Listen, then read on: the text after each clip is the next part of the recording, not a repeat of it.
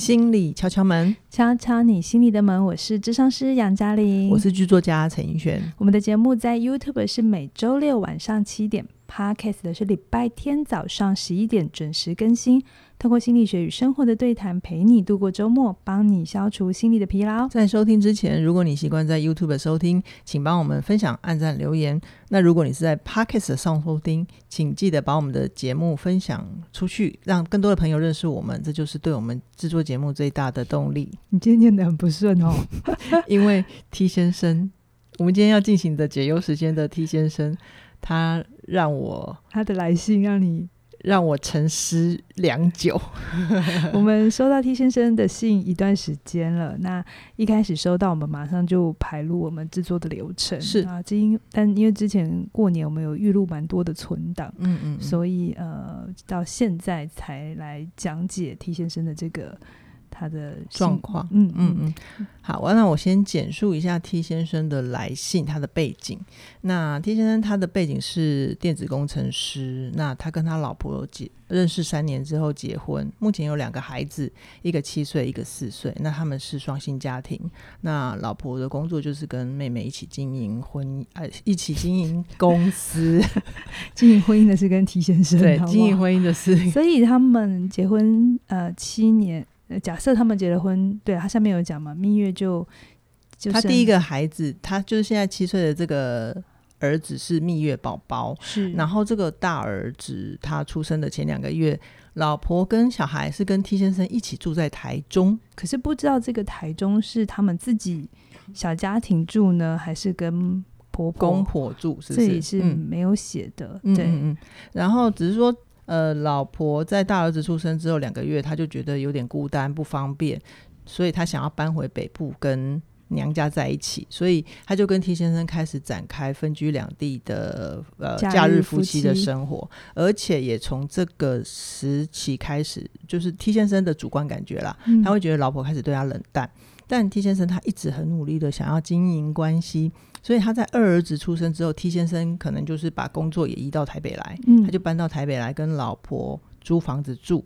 但是跟老婆租房子住的时候，他们其实是分房睡，然后就各自陪伴一个孩子。嗯，那其实我我们在信里面一直可以感觉到 T 先生他很想要跟老婆再更亲近一点，所以他也跟老婆沟通。可是老婆就是老婆当时的表示是说。呃，我们他可以接受我们是孩子爸妈这个关系，但是他很明确的告诉 T 先生不要对夫妻关系有任何的期待了，嗯，因为他已经没有办法挽回对 T 先生的爱，然后他还说他很后悔结婚，然后还说 T 先生给他的爱不是他要的，嗯，所以我也不确定 T 先生有没有问过他老婆要什么，要什么呀？对，然后等到 T 先生努力了三年半之后，他他老婆现在的状态会比较愿意跟他交流。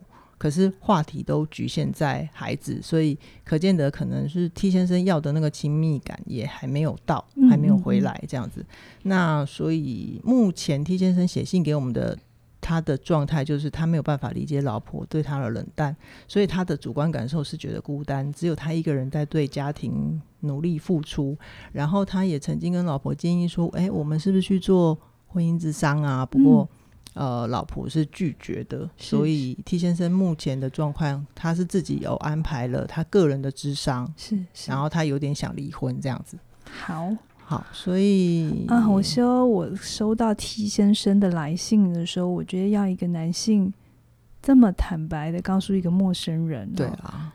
呃，自己遇到的困难真的很不容易，我们真的。看了很心疼。对，然后也感觉到 T 先生对这份关系的很多的在乎，在乎，嗯，甚至他太太不愿意婚姻治疗，他自己先去做个别智商，嗯，我都觉得 T 先生是一个会有行动力的人，嗯，他很勇敢，对，而且真的你做得很好，是，就是婚姻它是一个很复杂的状态，所以。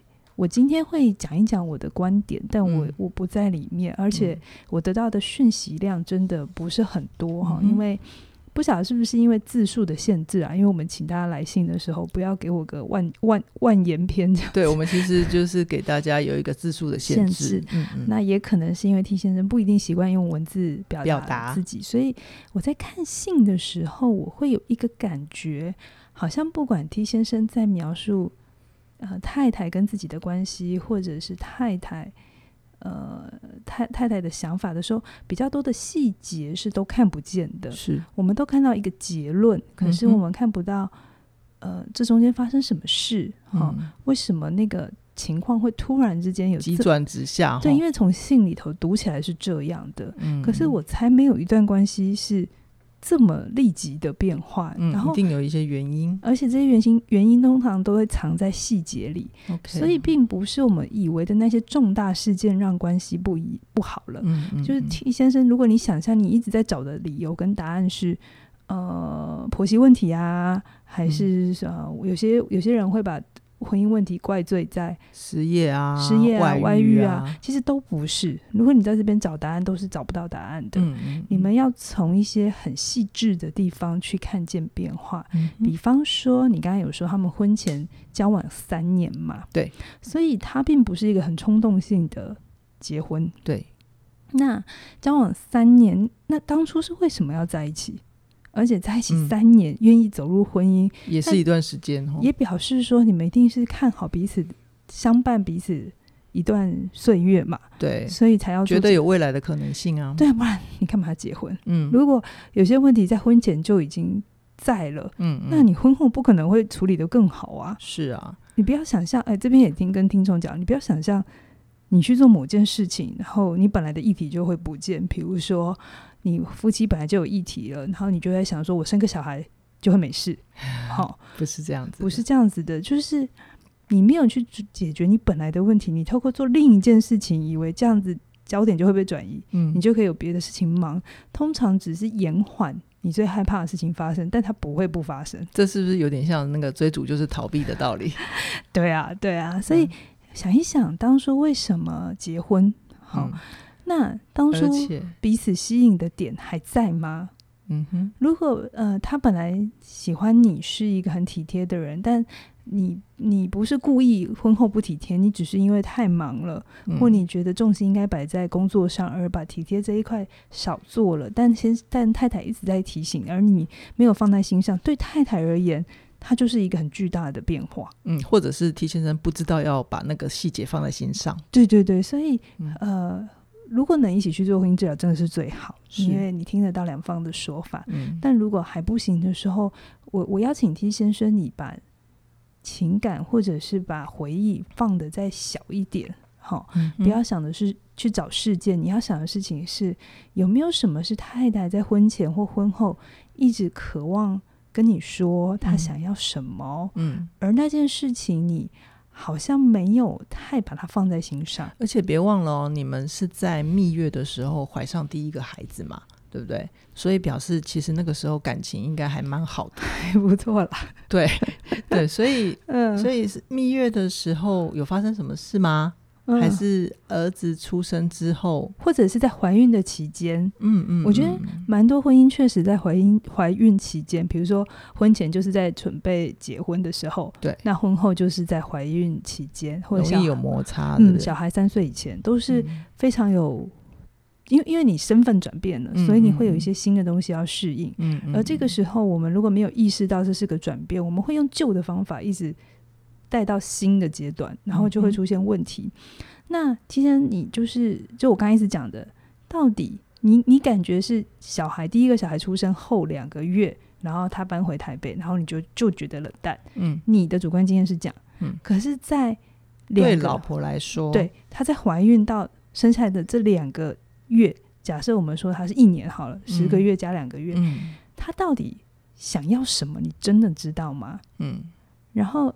如果你真的知道，那到底你是给不出来，还是不觉这个东西重要？给不出来就是，呃，你可能真的老婆要一个，你是一个比较斯文的人，但老婆就是想要一个很 man，然后很很我随便乱讲的哦，很很很霸道总裁的哦。所以如果是这样的话，是不是又要回溯到他们交往的时候，对对对，是不是有什么细节或者是征兆，或者是什么理？就是彼此对彼此的理解到底发生什么事？为什么突然要的东西跟婚前差这么多？不一样了。但是我猜应该不会是这么大的落差，不然就不要结婚啦。嗯，就不会走进婚姻。对，如果他一直对你的性格上他有一些东西不满意，嗯、我觉得是很难困难谈到婚姻。所以，有另外一个可能是，老婆可能跟你说了，可是你不觉得这个东西重要哦，然后你就觉得应该还好。嗯，我遇过蛮多，不一定是 T 先生，但我遇过蛮多男生他。一直到老婆说要离婚的那一刻，他才发现事情很严重。对，他才知道，原来他原本以为的风平浪静不是真的。他一直都觉得只是老婆念念跟讲讲而已。对，然后可是这在女生的主观经验是，我跟你讲过很多次了，然后你都没放心上。我已经觉得精疲力竭。嗯，我对你不抱期待了。对，所以就会变得很辛苦。那这时候男生女生都很挫折，嗯，就是男生会觉得你为什么都不给我机会，嗯，你为什么一次就要出杀手锏？好，嗯，可是女生会觉得我已经给你很多机会，我已经跟你讲了三十年了，对，然后男生就是要 argue 说你没有说你要跟我离婚，好，永远就在这里，嗯，就是没有共识，好，好，所以呃。就是关系是双向的啦，嗯、就是如果提升你自己也有说，来到台北之后，我这北部啊不一定是台北，对，来到北部之后，你尝试过很多。那我其实，在信中我也没看到，就是你具体做了什么，嗯，然后你做的这些太太的反应是什么？对啊，他有没有跟你有什么互动或者是回馈？他有明确告诉你，比如说有些男生会很喜欢，呃，假设女生喜欢花，喜欢。呃，烛光晚餐喜欢呃厉害的餐厅，假设哈，嗯嗯、但是女生其实并不喜欢，嗯，所以男生就会一直给她想给的，可是女生觉得、嗯、那不是她要的，对，然后这时候女生会更挫折，嗯、原来你真的没有懂我，嗯。嗯，所以我会觉得。呃，就是 T 先生，你有没有真的去跟你太太核对？你们好好讨论，你们彼此要什么？如果你现在觉得我给你的爱不是你要的，那没关系。那你要什么？嗯，太太当然也有责任，太太你要自己负责任，把自己说清楚。如果先生没有做到，你要告诉他怎么做才是你要的，而不是一直要先生猜，一直要先生懂你。这我们前面聊过嘛？聊过一集爱的语言嘛？嗯，你要对方做什么，你会感觉到有被爱的感觉。这个是每个人自己要说清楚。自己的责任，对对对，然后再来就是会不会从太太的主观来讲，提前你一直在说你做很多，那会不会其实你太太也做很多，但你也没看见？有可能，真的很有可能。所以你感觉太太关系是双向的哈，你的感受其实通常也会是对方的感受。嗯，比如说有一些。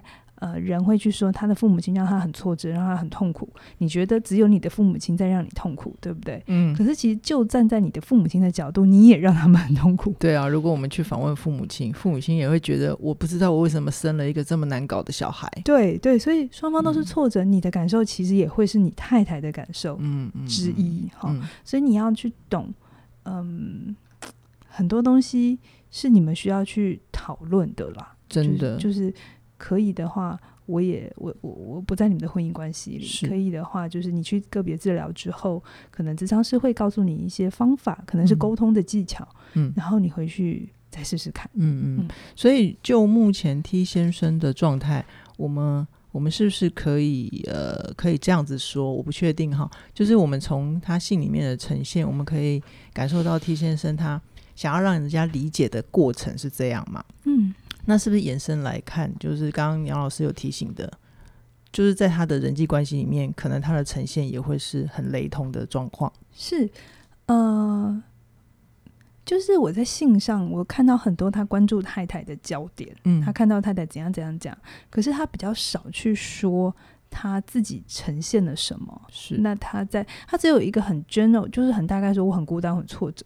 可是他在很里面很细致。如果你去找智商师的话，智商师一定会问你非常多过程当中你怎么想、你怎么看、你为什么这么想、你为什么这么看？对，好，对这些东西都会是嗯，提醒你现在不管有没有专业的人是在陪你，嗯，你都可以去想一想，你花这么多的力气在太太身上，在家庭，那你自己呢？嗯，你自己到底怎么想？到底怎么看？嗯，不是要你只是去关注自己。我刚才也有说，你还是要去懂你的太太。可是同时之间，你要更懂自己想要什么，或者是说更懂自己在整个过程当中，你做了这些，你渴望的事情是什么？你有你也有清楚的跟你太太去表达吗？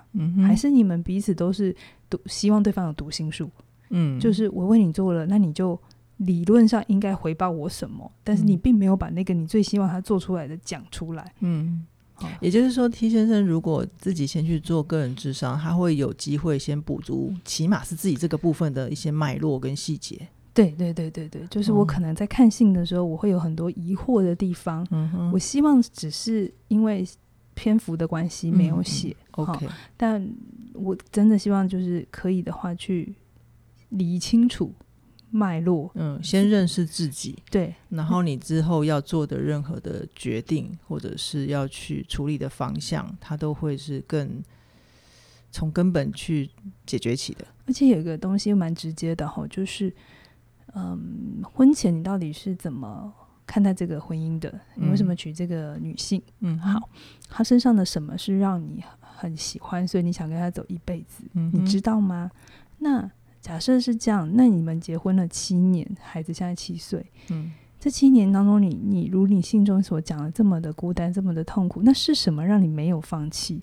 因为你婚前那个理想的女性她不存在啦，至少在你的信里头。嗯嗯嗯。那她在不存在的底下，你还这么的爱她，那你在爱什么？哦，就是这个东西都会是智商师会要去邀请询问的。你到底爱的是一个对家的想象？还是是你眼前的人，还是有没有一个可能？我知道这答案有点辣了哈。嗯，有没有一个可能？其实你爱的也不是眼前的人，你爱的是一种对幸福的某一种投射。嗯嗯。所以有机会去看一看这一些，不是要你马上要做什么决定，也不代表你们的婚姻没得救。是是是。就是如果你不懂这一些，你会在婚姻里头很挫折，你会一直觉得对方。很难搞，嗯，然后像无头苍蝇一样无力，对不对？嗯，放尽力气。如果你不不在意就算了，好、嗯，你还可能就去过自己的日子。可是你这么的在意的时候，又这么努力，就会越辛苦越挫折啊。OK，嗯，好，那如果呃回到呃杨老师的一些实务经验上来看啊，我知道本来做婚姻智商就不容易，嗯，哦，那通常就是为什么会有哪些原因让这个婚姻智商会做不成呢、啊？啊、哦，你去问十对婚姻有困难的，问说：“哎，你们要不要去做一下婚姻治疗？” 我都会这样建议。嗯，大概只有零点一对走得进去啊，零点一对哦。因为婚姻之商它是一个很 tricky 的东西。如果你们两个都还想要维持这段婚姻，觉得哎，而且有那个 sense，好、嗯、有专业有价的 sense，知道要找人帮忙。嗯嗯，那呃。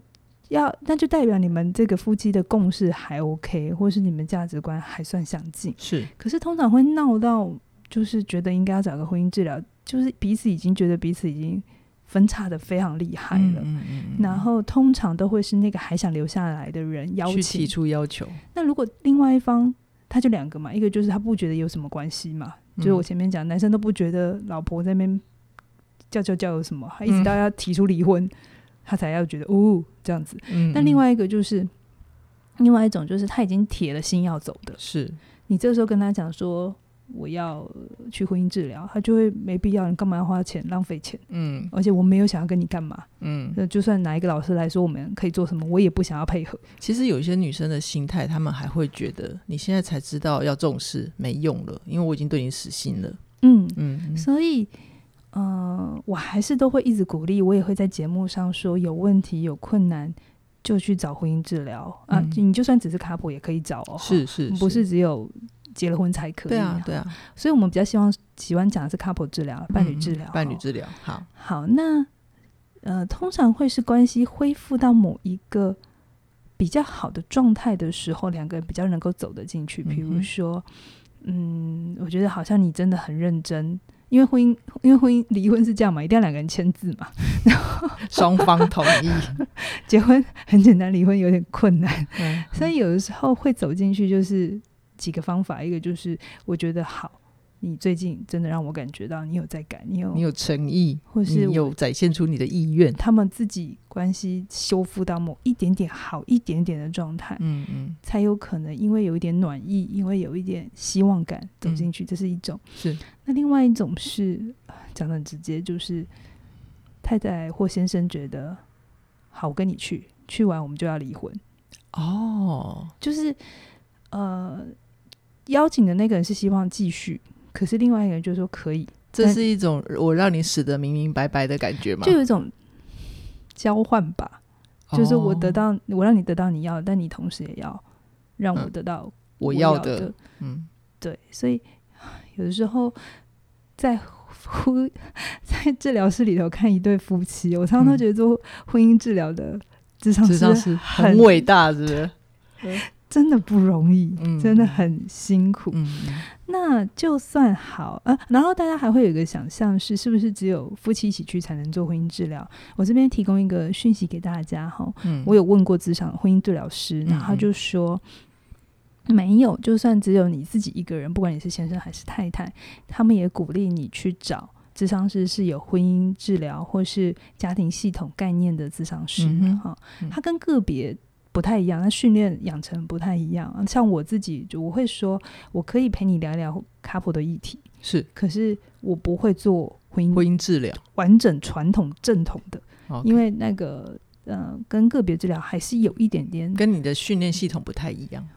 我我有修课，可是真的那个要操练。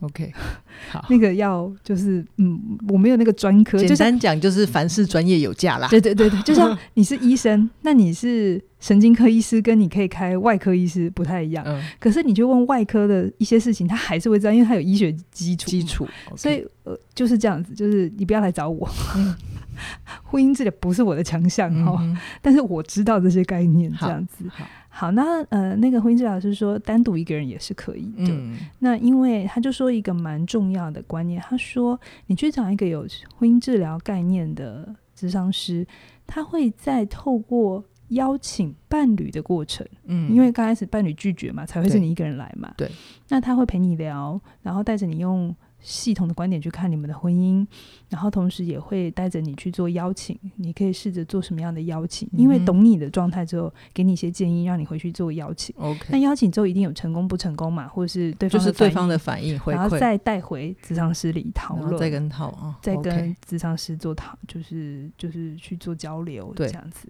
对，所以他也某种程度是可以有。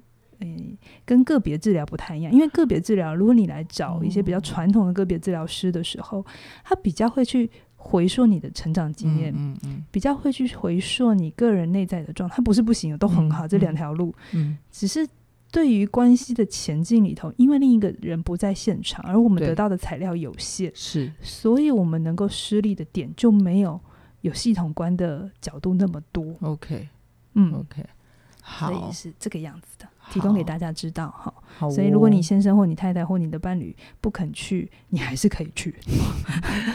那呃，我我想我们刚刚前面也给 T 先生很多方向可以去思考、去补足脉络的建议。那最后就是我在想啊，嗯，T 先生现在好像比较到一个他自己也已经努力到气力放尽的状态，然后他想离婚了。嗯嗯，那杨老师对于这一点会怎么看呢？我觉得有做好离婚的打算不是坏事哦。就是如果你一直坚持，非得只有一种答案，就是无论如何要坚持下去，嗯、婚姻就是得下去，没有第二句话。我们家族没人再离婚的。好、嗯，假设是这样，我乱讲的。哦、那其实很清楚，这里面的信念就是名誉比感情重要，是，所以他就没有可能性了，你就看不见。其他我刚才讲你要看见的细节，很多的细节是看不见，所以呃几个可能就是你现在想离婚，那你太太也想离吗？哦，这个很重要，这个要先核对。对，就是、呃、太太说她你愿意接她，她愿意接受你是孩子的爸爸，爸爸，但她不觉得你是她先生。嗯，好，那他的意思是你们继续保持现况。就是在家里当孩子的爸妈，但还是维持婚姻关系，嗯、还是他可以接受离婚，然后你们也是孩子的爸妈，因为孩子爸妈这件事不会改。嗯嗯嗯，好，就是就是你要什么，你很清楚，但对方要什么，我在信中是比较都都会比较是看不见的。的嗯嗯，那另外一个就是，我也提供一个角度给提先生想一想，就是你一直在努力，然后你也一直很。很坚持，可是如果你这段关系已经让你这么累，如同你讲的，这七年来好像都只有你一个人在努力在打仗，那会不会有一个可能，就是当你去思考婚离婚的这个可能性的时候，嗯、你会看见更多关系的全貌？嗯，以往你就是只有向前冲嘛，就觉得无论如何应该要亲密，应该要像个夫妻。可是你只有停下来，你才有机会看看，哎，旁边到底怎么了？哦，因为有了这个离婚的可能性，他反而停下来。嗯，我讲一个故事，嗯、好，我觉得。有时候故事可以带给我们一些想法。嗯，这故事跟婚姻没有关系。嗯，但是我自己读第一次读到这个故事的时候，我就蛮惊讶的，蛮 shock 的哈。然后这个故事是一个，我记得是真实故事，就是在美国有一个很有名的作家，嗯，然后他因为写作就名利双收。OK，然后有一天他在开新书发表会哈，哎，可是我真的忘了那个作家叫什么。然后我，就叫他班杰明，姑且称他为班杰明。哎，各位听众，如果你们有知道这个作家，可以提供给我们一下，因为我们我们真的 Google 不到。我已经忘了在哪里看到这个故事，然后好，但是就是一个很有名的作家。然后他就是开新书分享会的时候，还有一个作者，呃，还有一个读者来，嗯、然后他读者就通常会讨论嘛，会大家交流。然后他读者就举手说：“呃，班杰明，我跟你一样，写作非常多年，嗯，我每天兢兢业业的。”我觉得我也努力的提升我的写作技巧，嗯、我也就是做到我能做到的极致。凭什么你可以有名有利，你可以出书，但我什么都没有？哦，这么这么直接啊？大概的意思啊。好，然后写作已经让我非常的痛苦。你来，然后你刚才一直说写作带给你多少快乐？嗯，你告诉我，我该怎么办？班杰明怎么回答？就很呛嘛，对不对？对啊。班杰明的反应是：听完这个这个读者的。呃的心情之后，嗯、然后他想了一想，他就说：“如果写作让你那么痛苦，就不要写吧。哦”然后那个读者就啊，你是个作家啊，你叫别人不要写书，啊、不要写了，对啊。然后他就说：“凭什么你这样子建议我？”哈，读者这样问，班杰明就说：“嗯、因为写作现在已经没有办法带给你快乐了，那你继续写只会继续痛苦。如果你停下来不写了。”从此之后，你也不再怀念这件事，那你就解脱了。可是，如果你停下来一阵子之后，你发现你还是很想念这件事，嗯，你还是想写，你就再回来写。那时候你就知道你为什么要写。哦，班杰明的智慧是在于让那个痛苦的状态先脱离，然后才去唤起那个他心里面真正的想要。就是有时候我们一路执执着说，我一定要透过这件事得到什么。嗯，某种程度会不会是我们的执着让我们的痛苦？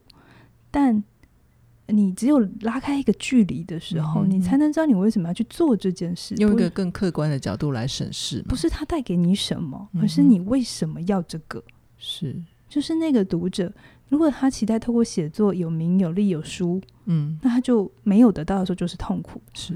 可是，如果写作就真的只是让他快乐，那他已经有快乐的理由啦。他能写吗？嗯哼。所以，我觉得班杰明只是在提醒他，你为什么要写？嗯哼。同样的提先生，我我不知道你为什么要结婚，嗯，你为什么要离婚？但我也只是想告诉你，有离婚的打算也是一种可能。嗯，不用害怕去想这件事。当你越不去想的时候，你就只会像那个读者一样痛苦。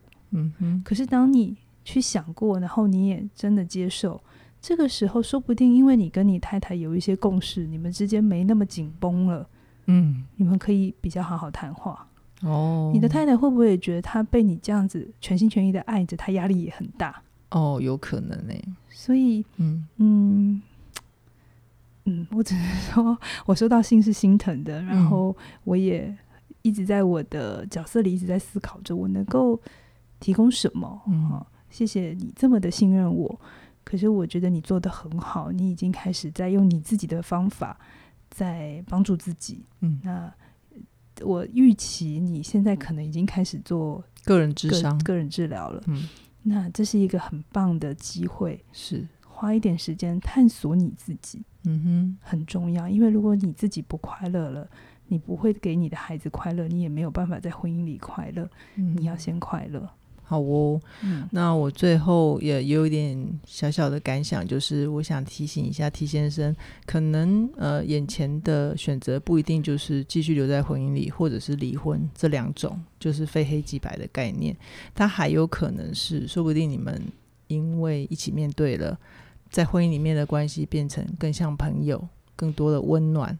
那也许后面的选择性就有更多。嗯，OK，所以我们我最后只能说，你已经买了我的人际断舍离吗？对，所以才写信来啊。对，嗯、那如果你需要有一些解压、放松，那也许我的另外一门另外一门课程——心理免疫力。呃，可能在你这个压力很大的过程里，可以给你一些些支持跟陪伴。嗯，那一样的，这边也是最后的工商服务一下，嗯、就是同样的，你现在在关系里有辛苦，或是网友你在工作上有一些东西，你也发现你有一些执着，有点过不去。嗯嗯、我也邀请你参加我的线上课程《心理免疫力》，它能够或许是一个破口，让你看一看，只有一种想法吗？